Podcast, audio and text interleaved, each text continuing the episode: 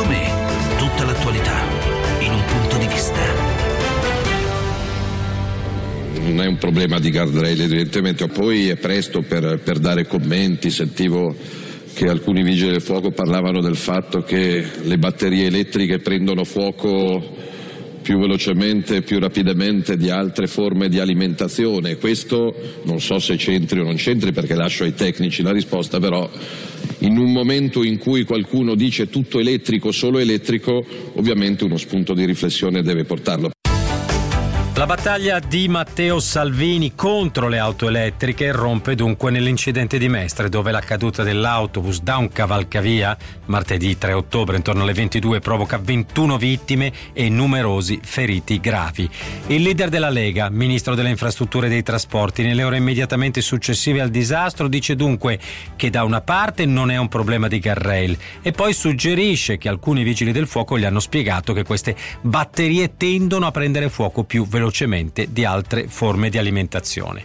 Salvini dunque invita, nella chiusura, a una riflessione sull'energia verde, cosa, anche a mio avviso, quanto mai opportuna, visto proprio quanto il Green Deal di Ursula von der Leyen sia già al centro dello scontro elettorale per le europee. La politica ovviamente farà il suo corso tra dibattiti interessanti, altri meno, e vere e proprie sparate destinate a vivere un giorno facendo però tanto rumore.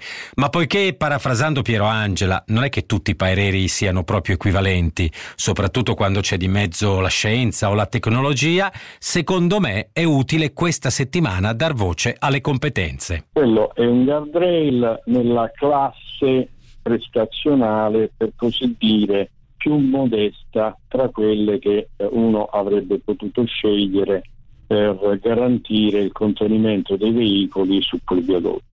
Quello che avete appena sentito è l'ingegnere Alfredo Mortellaro, ex direttore dell'Agenzia Nazionale Sicurezza delle Infrastrutture Stradali Ferroviarie, ex presidente della commissione ministeriale che ha indagato sul crollo del Morandi, intervistato dal nostro Alessandro Arona.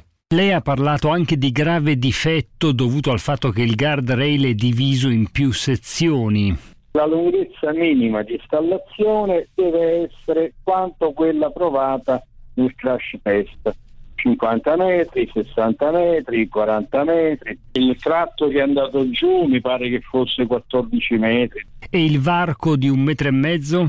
Non poteva esserci un varco là. Là doveva esserci un giunto di dilatazione L'Italia, ci ricorda Federnoleggio Confesercenti, associazione che gestisce migliaia di autobus, anche turistici, in Italia, muovendosi però in tutta Europa, è il paese dell'Unione con la più alta percentuale di trasporti pesanti su gomma. È assolutamente necessario, dicono in un comunicato, avere una rete stradale sicura e ancora si chiedono, dagli anni 60 ad oggi, quanta parte di questa rete è stata rivista, ammodernata, revisionata, rinnovata?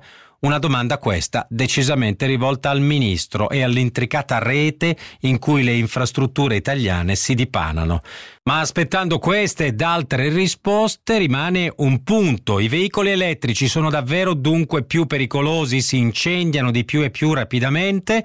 Chiediamo una mano allora a Maurizio Melis che in Smart City si occupa regolarmente di questi temi il rischio di incendio di un veicolo elettrico è molto più basso del rischio di incendio di un veicolo a combustione interna, 10, 12, 15 volte più basso. Ci sono dei dati che fanno abbastanza eh, riflettere, eh, considerato che eh, insomma sono dati in aggiornamento perché è una tecnologia ancora relativamente nuova, ma quelli forse più spesso citati forse anche perché più attendibili sono quelli di, un, di Auto Insurance EZ, che è un comparatore statunitense di assicurazioni che di fatto fornisce dei dati sulla base dei quali vengono calcolati poi i premi assicurativi da parte delle assicurazioni che ci tengono a fare bene questo tipo di conti, si calcola che su 100.000 veicoli elettrici mediamente ne vadano a fuoco 25, mentre ogni 100.000 veicoli a combustione ne vanno a fuoco 1500, quindi molti di più. Bisogna dire che i veicoli a combustione che circolano sono a volte anche molto vecchi, si calcola che tre quarti di questi veicoli, di questi incendi siano su veicoli vecchi, quindi diciamo pure che un quarto di questi 1500 500, comunque il confronto rimane abbastanza, abbastanza impietoso.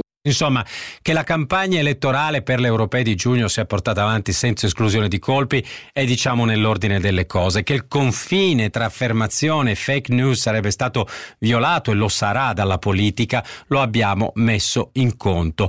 Ora però questo non significa che la politica si debba sempre autoassolvere o è chiedere troppo.